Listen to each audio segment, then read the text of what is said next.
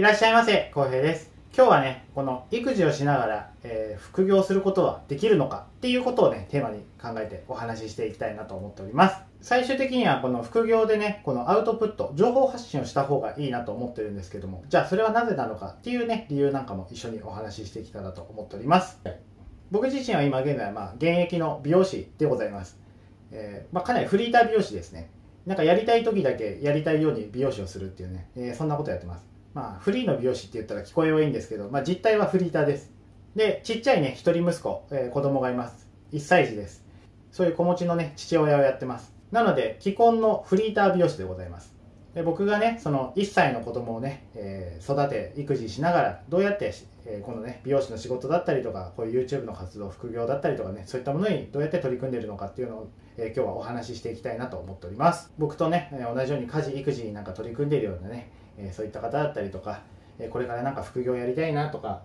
えそういうふうにね、なんか仕事を両立させていきたいなっていうふうに思ってる方いっぱいいると思うんですけど、えーぜひね、最後まで動画見ていただけると、え参考になるかなと思います。え特にね、僕はあの美容師、えこういう仕事をしてるので、サービス業だったりとか、逆業とかね、そういった、えお仕事についてる方、そういった方々のなんか参考に、えー特になるんじゃないかなと思います。で結構ね、子供の人数だったりとかね、こう家族構成だったりとか、えーそういったものとかにも結構左右されるとこはあると思うんですけども、まあ、育児をする人間にとって、えーこうやってね、副業したりとかのそういう取り組みっていうのはね、え大変なのかどうなのか、またそういうことが可能なのかどうかっていうのをね、結構考えて、えお話ししていきたいと思います。で、まずね、大前提なんですけども、子供は目が離せないっていうのはね、えー子供いる方だったら本当すごいわかると思うんですけど、ね、本当にもうなんていうんですか、1秒先の未来すらね、何をやらかすかわからないっていう怖さがあります。恐怖心です。えーこうやって僕は今こうやって動画撮ってますけど、これね、子供保育園を預けてる、えーその間に動画撮影をしてます。これをね、子供がいる環境でやるとね、もう今これ撮ってるね、このカメラとかもね、ガッチャーンって倒されたりとかね、もう結構大変なことになるんです。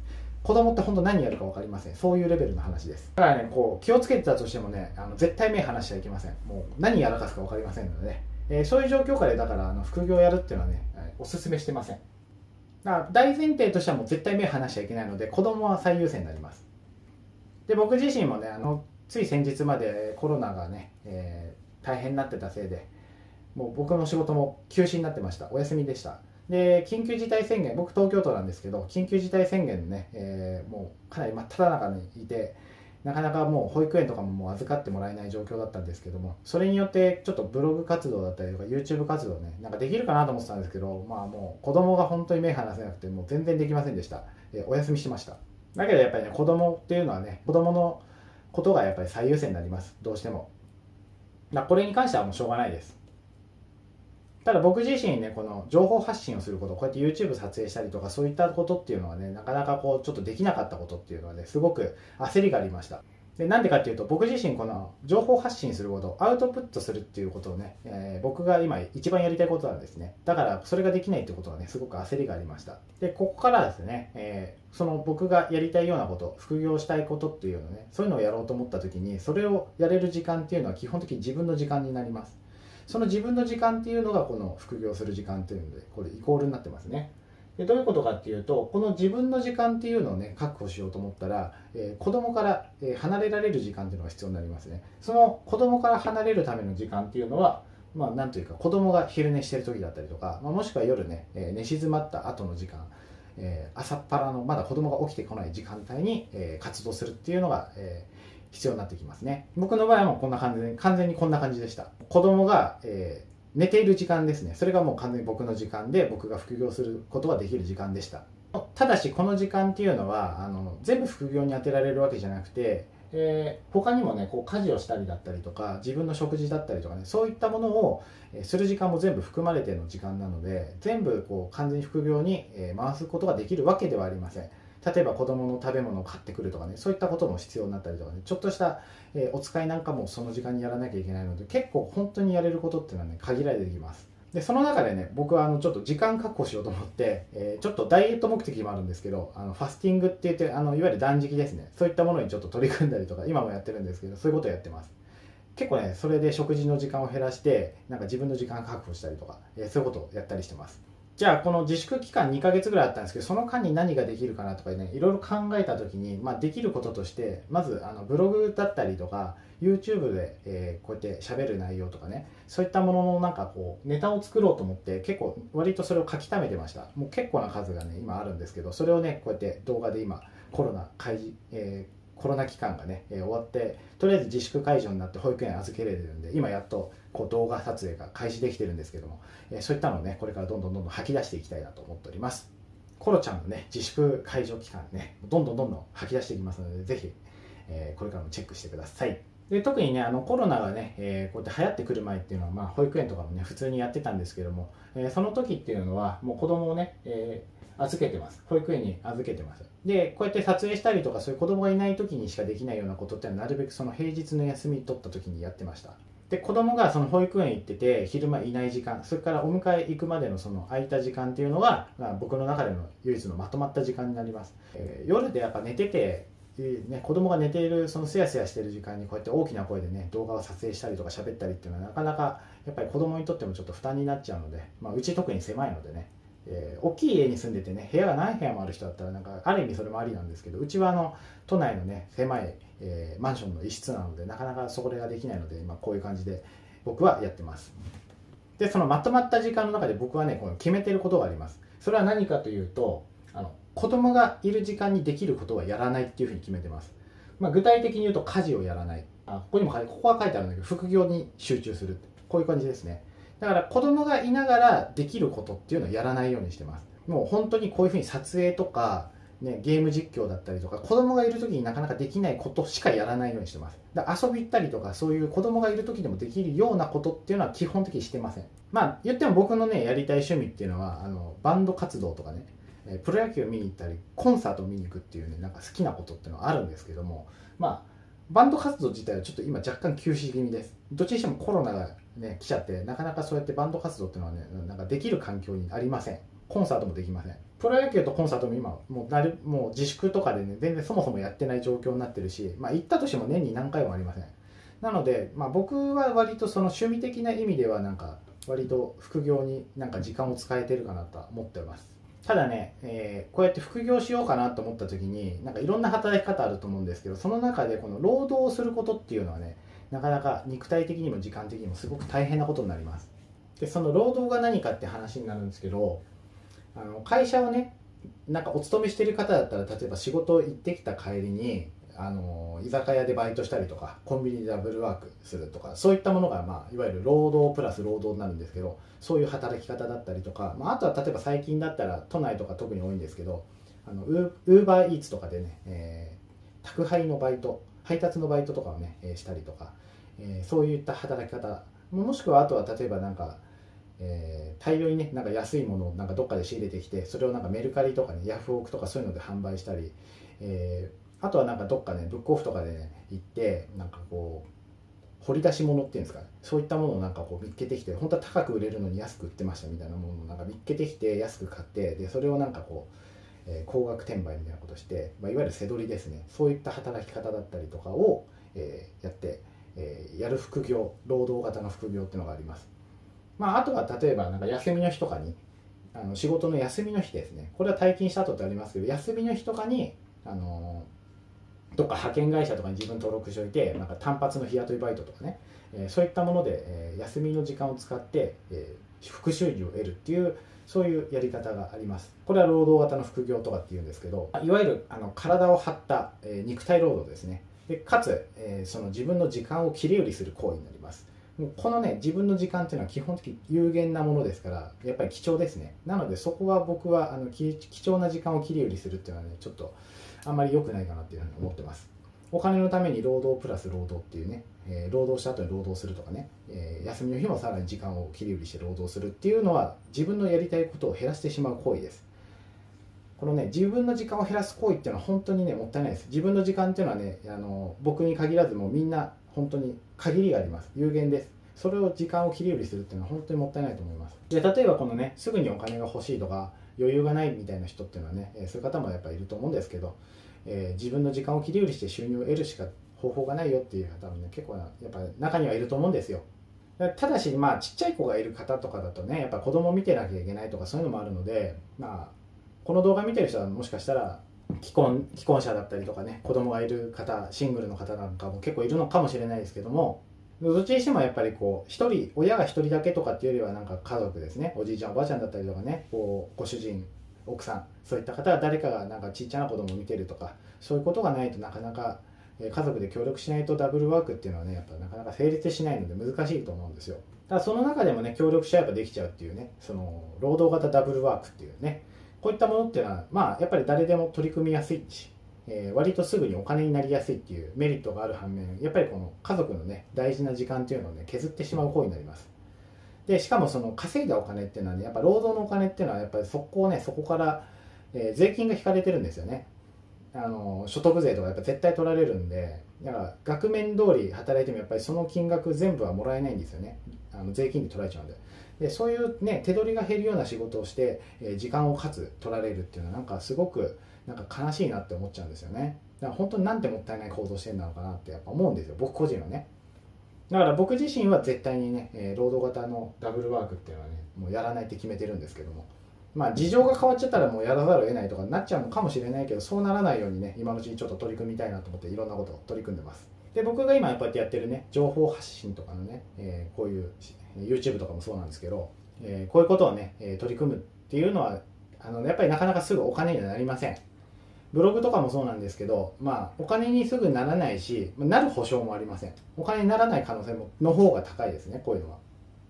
でもね、楽しいんですよ、すごく。楽しいから僕やってます。で一旦ちょっとここでまとめます。ここまでの結論なんですけども、まあ、育児しながら副業っていうのはできます。あの、ちょっと大変です。家族の協力とかは必要ですけど、えー、まあ、やろうと思えばできます。保育園有効活用したりとか、ベビーシッター見てもらうっていうやり方をすれば、まあ、あのできなくはないです。だからそういう意味では手段は限られています。で、なんか今紹介したみたいに仕事のパターンっていうのはこういうふうにね、なんか誰でもできるすぐお給料になるとかっていう単純労働だったりとか、まあ、YouTube とかをね、えー、撮影したりとかするような、えー、お金になるかどうかわかんないけど、そういう積み上げ式のお仕事だったりとかね、そういったパターンが、えー、挙げられますけども、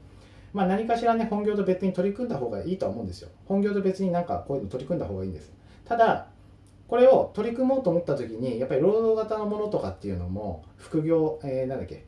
この積み上げ式のものだとしてもやっぱりそれなりに体力的にはきます。時間も結構限られてるし、えー、結構やっぱねやるのきついですねすごく。でその中で僕がこう積み上げ的な仕事はや、えーと、取り組んでますけども、まあ、僕はこのできる時間でねこのブログ YouTube に作品積み上げて、えー、消えない仕事をしてね、え例えばこうやって情報発信しているこういう内容とかでね、え多くの方の役に立ったらいいなと思って今取り組んでます例えばさっき言ったみたいにその働くこと自体そういった、え単純労働だったりとかね、そういうちょっとしたお仕事でもそれがすごく好きでやってるって方は全然 OK だと思います。まあ僕は基本そこは否定しません。ただ、あの体をね、壊しちゃったりとか、無理がずっと蓄積していったりとかね、えー、そういう風になって体を壊してしまうと、逆にあの損することが大きいです。働けなくなっちゃったらその分ね、損しますから。だから本当ね、あの体をいたわってください。あのとっても大事です、健康は。でどっちにしてもまあ何かしらはやった方がいいと思います。副業って言ってますけど、あの別に副業に限らず、まあ、お金になるかもしれないようなね、なんかそういう積み上げ的な勉強だったりとかそのとりあえず何かしらやった方がいいと思います。で、ここまででね、えー、今言ったんですけど、まあ、すぐにお金が欲しかったりとかね、えー、余裕がないっていう人はもう時間を切り売りして収入を得るしかないんですね。でもちっちゃい子供がいる人は本当に、え家族の協力が必要です。ただ、その余裕のない生活から抜け出そうと思って、えー、そういう労働型の仕事をしててもやっぱりねその仕事から抜け出すことっていうのは永久にできません。なんでかっていうとそれはねあの消えてしまうからですね。消費型の仕事だからあのやっぱり稼いでもそのお金使ってすぐなくなっちゃうんですね。働き続けない限り収入を得ることはできないからずっとそれを続ける必要っていうのは絶対出てきます。だからそこから抜け出すためにはやっぱりそのね根本的な収入を上げるかもしくはその出ていってしまうお金のバランスっていうのをねちょっと見直さなきゃいけないっていうのはあります。豊かになっていくためにはもうこれが絶対必要です。挑戦したい。僕もねいろんなこと挑戦してみてねやっぱ思ったことはあるんですけどやっぱりね好きじゃないとね本気になれないんですよ。なんかねどんなにね金稼げますよとかねなんかすごく夢のある仕事だっていうのもねあったとしてもねやっぱりねこのね好きじゃなきゃ続けられないっていうのはねすごく思います。お金が絡んでてもやっぱり好きじゃないと辛いんですよ。こういうなんか何でもそうなんですけど仕事をしようと思ったらやっぱ辛いです。お金、えー、もらえたとしてもあの好きなことじゃないと辛いです。すごく辛いです。もうだから僕はやりたいことしかやらないって決めてます。で今こうやってね取り組んでてなんか例えばね YouTube こうやって撮影しますけども例えば夜にこれ今昼間撮ってますけど大体これ編集するの子供が寝静まった夜なんですね。そういった時間にねこう結構編集とかをねやっててやったりはするんですけどあでも全然やっぱ苦じゃないですね。次の日に眠てえなとかやっぱなっちゃったりとかあるんですけどそれでもやっぱり楽しいですね。この動画徹夜で動画編集したりとかめっちゃ楽しいです。で疲れててもねやっぱ苦しいとかね思わないしやっぱ楽しいなと思うし動画撮ってるのこれそれこそ平日休みの真っ昼間ですけども全然もう本当に楽しいなと思ってるしなんかやっててなんか無駄なことしてるなっていうそういうふうにも自分で思わないからあすごくなんかこういう撮影してるのって充実するなって思ってやってます。で僕自身もねこの動画を撮影したりとかブログをやったりとかねその YouTube に投稿したりとかっていうのねニコニコ投稿とかもやってたんですけどそういうのも結構10年以上前からやってます。まだスマホも普及してないしみんながこう気軽に YouTube 見たりとかちょっとできないような時代からなんか動画投稿とか結構やってたんですよ。でなんか昔投稿してた動画のものとかもねなんか収益化できるとかなったことあるんですけどまあやっぱ今ちょっといろいろねこうガイドラインとかも変わってきちゃってなかなか昔と同じような感じではねちょっと稼げなくなっちゃったのでだからちょっとちゃんと戦略的にやってみようかなというふうに思って今取り組んでます。だから結構そういうふうに思うようになったのは割と最近なので、えー、だからちょっと今ね新しい形でこうやって撮影してえちゃんと取り組んでみようかなと思ってやっております。でここのね情報発信のチャンネルっていうのはまあ分かると思うんですけど現時点でね、えー、現時点でちょっと利益っていうのは出てませんだからもう言いたいことただ喋って投稿してるだけですなので、あの、すみません。温かく見守って応援していただけるととても嬉しいです。ぜひよろしくお願いします。で、えー、情報発信をするっていう、その2、ちょっとお話します。あの、自分のスキルアップになるからっていう理由でやってます。一つ。もう一つの理由なんですけど、二つ目です。で、僕、あの、最初にちょっと自分の仕事が、あの、一応美容師だっていう話をしたと思うんですけど、その美容師の世界でも、例えば美容師が自分の技術力をアップさせようと思った時にどうしたらいいかっていうお話でその方法としてあの自分の技術を他の美容師に教えることが自分の美容師としての技術力を上げるのに最適だっていうことをね結構昔から僕は言われました。あの実際そうだと思うしそういうふうに言われました。言われてます。でそれは何でかっていうと他人を技術に教えるっていうことは自分自身がその技術の再確認をするあの勉強し直すっていうことをやらないと他人に教えることができないからです。でまたその自分の技術を教える時のその教え方だったりとかその相手目線になってどうやったらその技術がね分かりやすく伝わるかなとかそういったことをね相手の気持ちになって考える必要があるので、えー、そういったことをね考えたり、えー、工夫したりするっていうことをするっていうのがねすごくあの大事になってきます。でそれをすることによって相手に伝える努力を繰り返すと、えー、自分自身のね能力っていうのをねこうやっぱ技術を再確認したりとかそういう勉強したりするっていうことになって結局自分自身のねこの成長につながります。だから人に教えることをあのしっかりあの普段からやるっていうことをしとくっていうのは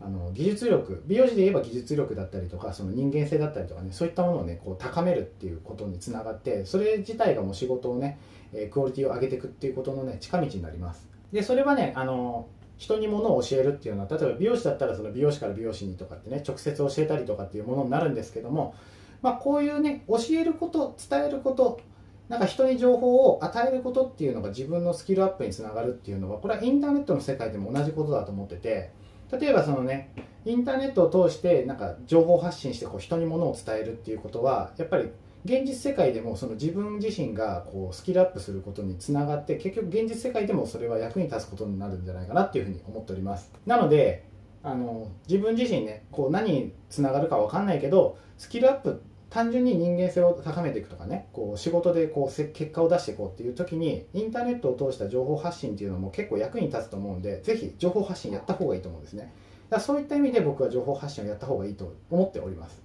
でもう一つなんですけどその情報発信でアウトプットって言葉を使ってるんですけど外に出すってことですねでその逆で自分の中に入れるっていうそのインプットっていうんですけどえそれのお話をちょっとしていきます。で、ここでインプットは楽、アウトプットは意外と大変って言ってるんですけど、これどういうことかっていうと、その情報を入れるっていうことですね。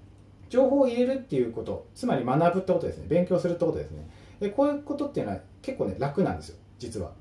で、逆に情報を発信していくっていうね、こうやって、えー、YouTube を撮影したりとかね、そういうことをするっていうのは、すごくね、結構ね、めんどくさいしね、大変なんですよ。学んだことをなんか自分の言葉で表現するとかねあの出していくっていうのはね意外と楽そうで楽じゃないんですねで例えばほら情報を入れるために勉強するとかねなんか本を読むとかまあ、例えばこうやって YouTube でなんかね参考になるものをね聞いたりとかするっていうそれで情報を入れてああ勉強してああ俺ためになったなとかってそういうのって結構ね誰でもできるしね結構やってる人多いんですけどなんかそこで止まっちゃう人がすごく多いんですね。でこの情報を発信していくっていうのは結構ね意外とやってる人少ないかなっていうのは個人的に思うんですよ。これは何でかっていうとその情報発信ここでは挑戦って言葉使ってるんですけど結構ね情報発信することっていうのはねやっぱり社会的だったり世の中この、ね、社会的にもね金銭的にもね結構リスクになっちゃう場合があるからっていうのは思うんですよね。例えば情報発信するときになんか例えば YouTube だったらタダでできますけどブログとかお金かかったりとかもするんでなんとなくこうお金を使ってねその情報発信をするとかねなんかこうやっていくことっていうのはねやっぱ怖い失敗したくないなって思っちゃったりとかそういう失敗したくない損したくないなって気持ちがそのなんか情報発信アウトプットしていこうっていうのをねえー、セーブしてしまうっていう、えー、ことがなんか言えるのかなと思うんですね。アウトプットするのが大変な理由の一つとしてそのアウトプットする行動するっていうことのね、えー、そこに至らない一番の原因っていうのはやっぱこの失敗を恐れること、えー、自分が傷つくのが怖いからってことですね。情報発信をした方がいいと言っててもそれをできないっていう理由としてなんか自分が傷つくのが怖いっていうふうに思ってる、えー人が多いのかなと思います。だし自分自身もそうでしたね。今こうやって顔出ししてますけどやっぱりなんかどうしようかなって結構迷った部分とかも結構前ありましたね。でその理由の一つとしてこれが挙げられます。あの金かけて損するのが怖いなとか勉強したから失敗したくないなっていうのが、ねかなりやっぱ大きいんですね。でどういうことかっていうと単純に見てもらうと分かるんですけど、まあ、金かけて失敗したくないなとか、ね、せっかく勉強したのになんか結果出なかったら嫌だなとかね。あとはその自分がこうやって情報発信することによってなんか周りから何か言われるの嫌だなとかさ周りからどう思われるのか嫌だなとかなんかあいつおかしいやつだ頭おかしいやつだ付き合うのやめようぜみたいなふうになんか周りから嫌われるんじゃないかなみたいなふうにねそういうのを恐れるっていうのがね結構やっぱ瞬間的にバーって一気に来るんですね。そういうふうになんか一つ一つ言葉にしなくてもやっぱり瞬時にそういうふうにねみんな思っちゃうんですよね。で例えばさっきも言ったんですけど YouTube だったらまあ顔出し僕みたいにこうやって顔出したりとかするとあいつ誰だとかって、ね、見バレしちゃったりとかする可能性もあるしあまりめ、ね、なんか正しいことちゃんと言わなかったりするとなんかこうやって炎上しちゃったりとかねめっちゃ叩かれたりする可能性があるし僕も他の YouTube で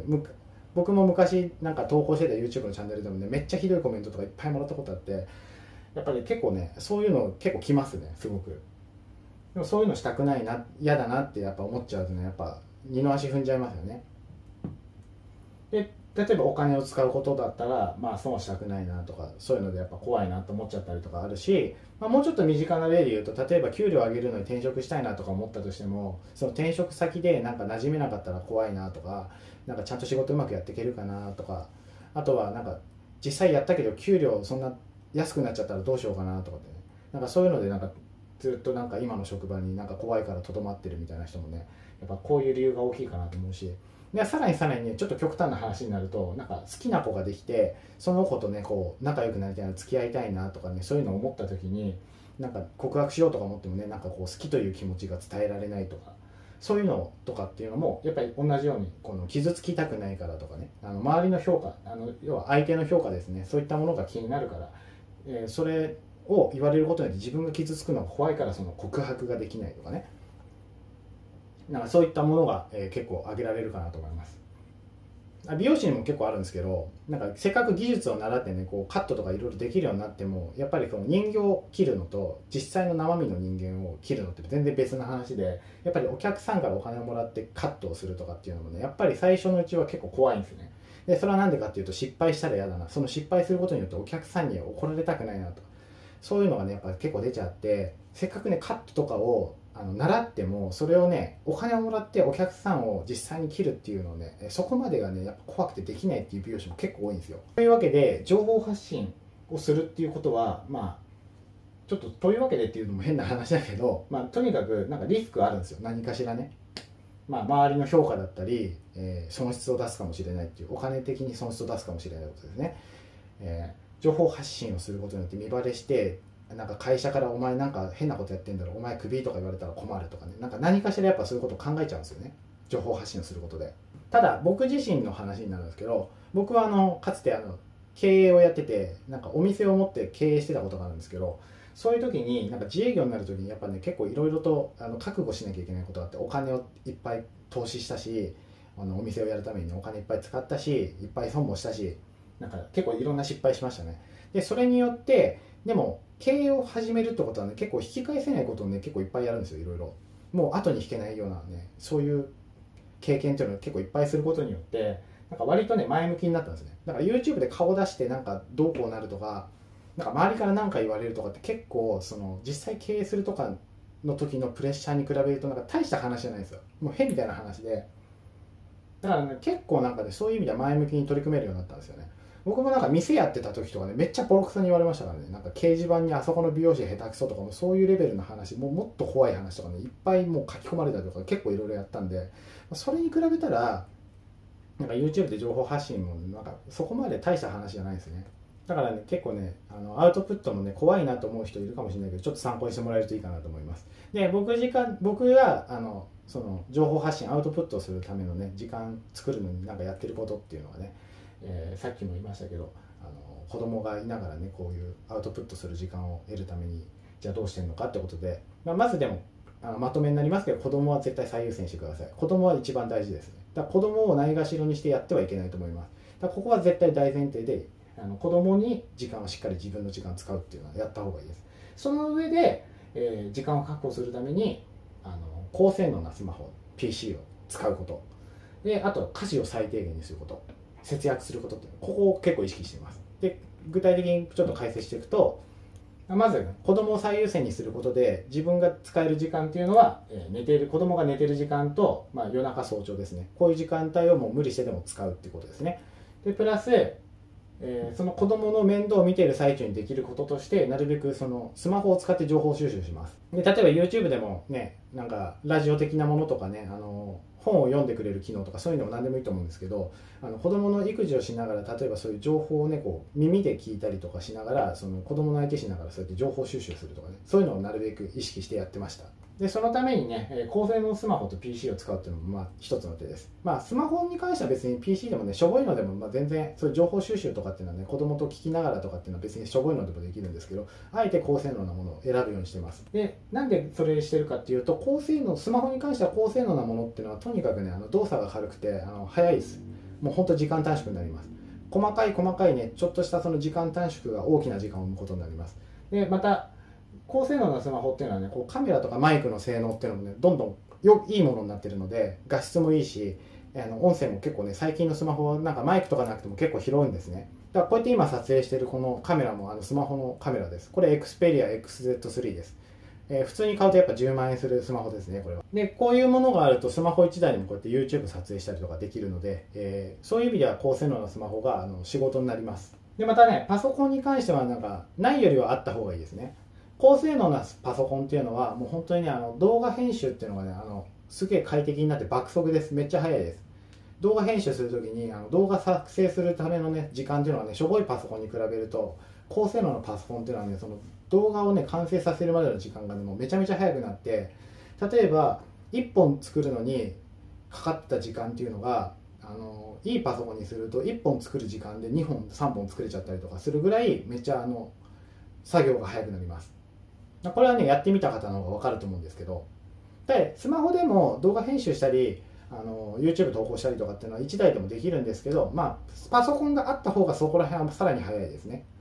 えー、投稿できる本数が増えます。でこういう高性能なパソコンとかスマホを作ることによって、えー、時間を作りつつその短い時間の中でより多くのコンテンツを、え生み出すっていうのはこういう、えものを使うことで時間を生み出し、え数を量産するってことができるようになります。でさらにさらにその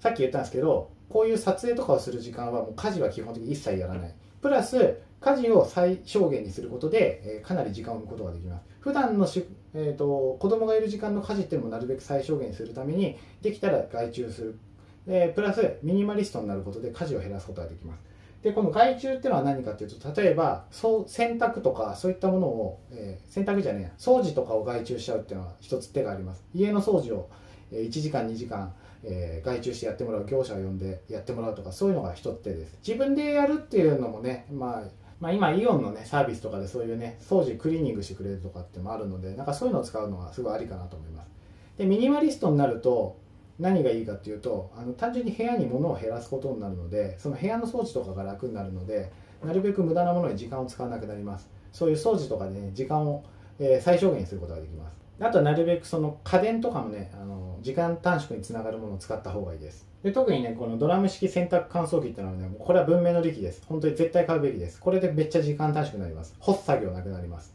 で食器洗浄機食器洗い機か。食器洗い機っていうのもなんかすごくいいっていうのは前動画で言ったこともあるんですけどただ僕自身はいらないと思ってます。でなんでかっていうともう食器は捨てた方がいいです。はっきり言って。で外食とかももっと増やしていいと思うし子供いるけどなんか料理しなきゃいけないっていう人はできるだけ紙コップとか紙皿割り箸で代用するといいです。そうすると洗い物を、ま、しなくていい。あの使ったものをただ捨てるだけなんでもうとにかく時間短縮になります、まあ、子供にいいか悪いかっていうのは別の話ですけどあの時間短縮になるってだけで考えたらあの食器洗い機もいらないし食器も捨てちゃった方がミニマリスト的になって、えー、時間短縮になっていいです。おすすめです。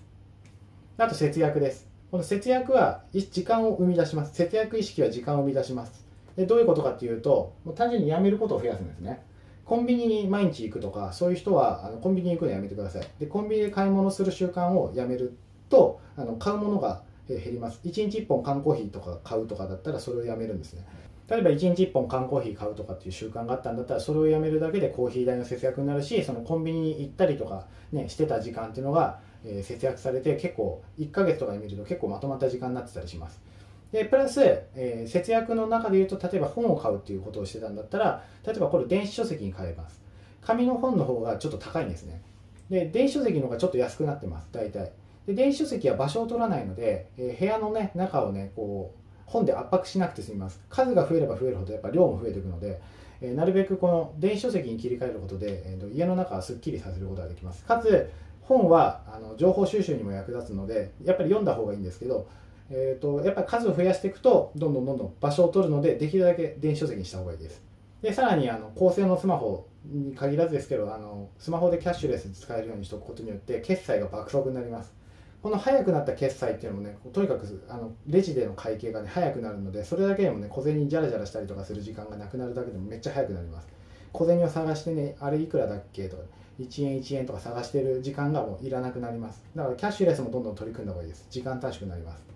で最終的にはあの高性能なアイテムっていうのをね、えー、なるべく使うようにして節約意識、えー、時間短縮っていうねそういうものの積み重ねをね意識することが大事になります。これが結果的にね、えー、まとまった時間というのをね生み出すようになります。なので子供が、えー、いて時間がなかなか取れないっていう人はこういうことを重ねてなるべくちょっとでも時間を、えー、作るようにするとあのすごくあの子供いながらなんか自分の時間を作ってなんか取り組むっていうことがねやりやすくなります最終的にまとめに入りますえー、育児をしながら副業っていうのは可能です。やろうと思えばできます。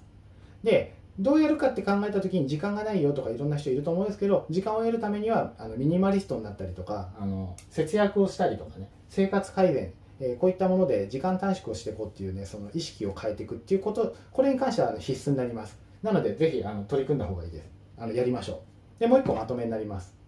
でその時間を生み出した後何やるかって話なんですけど基本的にはもう徹夜して強制的に時間を作ってそこで作業するっていうのはねあの絶対必要になってきますやっぱり生活を何か変えたいなってなった時にこういうあの夜の時間とかはやっぱ有効活用する必要がありますしあとちょっと先行投資にはなりますけどそのお金を使って時間を生み出すっていうこともね基本的に考え方としては、えー、大事ですね。だからなんか無駄なことにお金使ったりとかねしてたんだったらなるべくそのやめれるものはやめてそっちにあの自己投資につながるものお金を使うっていうことをやった方がいいです。でこれですねさっきも言ったんですけど無駄なことをね減らすんですね。その時間もお金も使ってたようなものなんか無駄なことを例えば何？なんかダラダラテレビ映画とかずっと見てるとかそういうのをやめてみるとかね。そういったことをして時間を得るとかやつですね。で毎日コンビニ行くとかそういう習慣があったあったんだったらそういうのもやめるとかね。そういうので結構あの時間とお金とかっていうのをねこう生み出すことができます。えっ、ー、と今言ったんですけどその時間をせっかくそうやって生み出してお金を使って時間を生み出すっていうねことをねできたからじゃあまとまった時間ができた。じゃあそこで、えバイトをしようとかねそういうふうにねこう単純労働したりとかっていうのをね、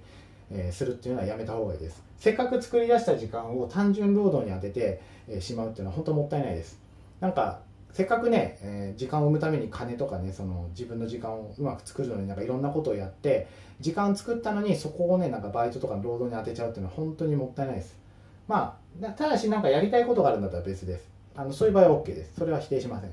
なんか労働がねなんか好きでやりたいことがあってその仕事が本当好きで好きでしょうがないって人は全然いいと思いますそれで。ただそういうんじゃなくてただなんとなく稼がなきゃいけないと思っててバイトしてるみたいな人は本当にあの思考を変えてそういうふうに変えていった方がいいですね。で単純にもう労働っていうのは消費です。あの時間もお金あのお金は稼げるかもしれないけど時間を消費していくだけの、えー、消耗していくだけのものです。体力も消耗します。だからなるべくこういうふうに YouTube とかみたいにこういう YouTube とかみたいにねこう積み上げていくようなねそういう仕事とかねそういった思考に切り替えていった方が、えー、いいんじゃないかなと思います。ただあの好きなことじゃないと続きませんからやっぱり何をやるにしても副業でも何でもいいですけどなんか取り組もうかなと思ったら何やるにしても好きなことにチャレンジした方がいいです。やりたくないことを無理やりやるよりはやっぱり好きなことをやった方がいいので、えー、なんかそういうふうに取り組んでいくべきです。でその中でそれが例えば労働型のものだったりとかなんかね、やりたいことっていうのがねなんかあってそっちに取り組みたいそっちに時間使いたいっていうのはね皆さんあると思うんですけど、まあ、もしそういうのに取り組んでたとしてもそれについてのことは何かしらアウトプットした方がいいと思います。例えばこういう仕事をしててこういう発見があったよとかそういうのはなんか SNS でつぶやくとかねなんかそうやってなんか情報発信していく癖っていうのは、えー、持ってた方がいいと思います。でそれは何でそう思うのかっていうとあの美容師目線でアウトプットっていうのは自己成長につながるからです。美容師目線でなんかね自分のことを成長させようと思ったらその自分の体験とかっていうのを誰かしらにやっぱこう伝えるっていうそういうことを繰り返していくことによって自己成長につながるし自分の収入とかね価値を上げていくことにつながるのでだから僕はそれで取り組んでるっていうお話を今日はしました。情報発信をするっていうことはやっぱりねそれはそれでリスクを伴う部分でもあるんですけどそういうのもね恐れずに取り組んだ方がいいっていうお話でございましたね今日は。で最後の方でちょっと伝えたいんですけどこのチャンネル見てる方っていうのはね、まあ、僕と同じようになんかサービス業とかねそういった形でなんかお仕事されてる方がなんか多いんじゃないかなって気がするのでまあそういう方はすごくよくわかると思うんですけどサービス業っていうのは基本的にね激務発給、えー、給料安くて、えー、なんかすごく忙しい仕事拘束時間も長い休みも少ない、えー、そういってね自分の時間が基本的に少ない人が多いと思います。そういう人がなんか例えば自分の時間がなくて大変とかってねあの思ったりとかあると思うんですけど考えてたらとりあえず自分の時間を作るためにあの転職を視野に入れるっていうのも一つありです。その転職をすることによって今よりもうちょっとねこう時間を作ったりとかねなんかこうやって、えー、アウトプットをするっていう時間を作ることにもできるし僕もやっぱりそれをやって、えー、自分の時間を作りました。で一番下にもあるんですけど時間作れるんだったらあの例えば正社員にこだわってた人はあの非正規になるっていうのも手です。あのバイトとかねフリーターとかになっちゃって収入は落ちるかもしれないけどそれによってあの自由な時間とかねこう自分で時間コントロールすることができるようになります。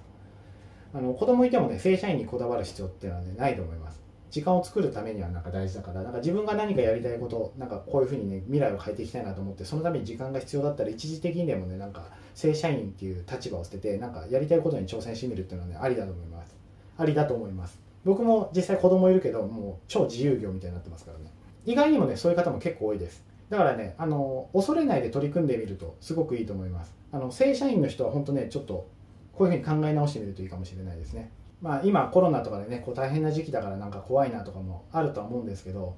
えー、正社員になってるとねなんかやっぱ拘束される時間だったりとかね会社の言いなりになっちゃうとかねそういうのが結構あると思うので、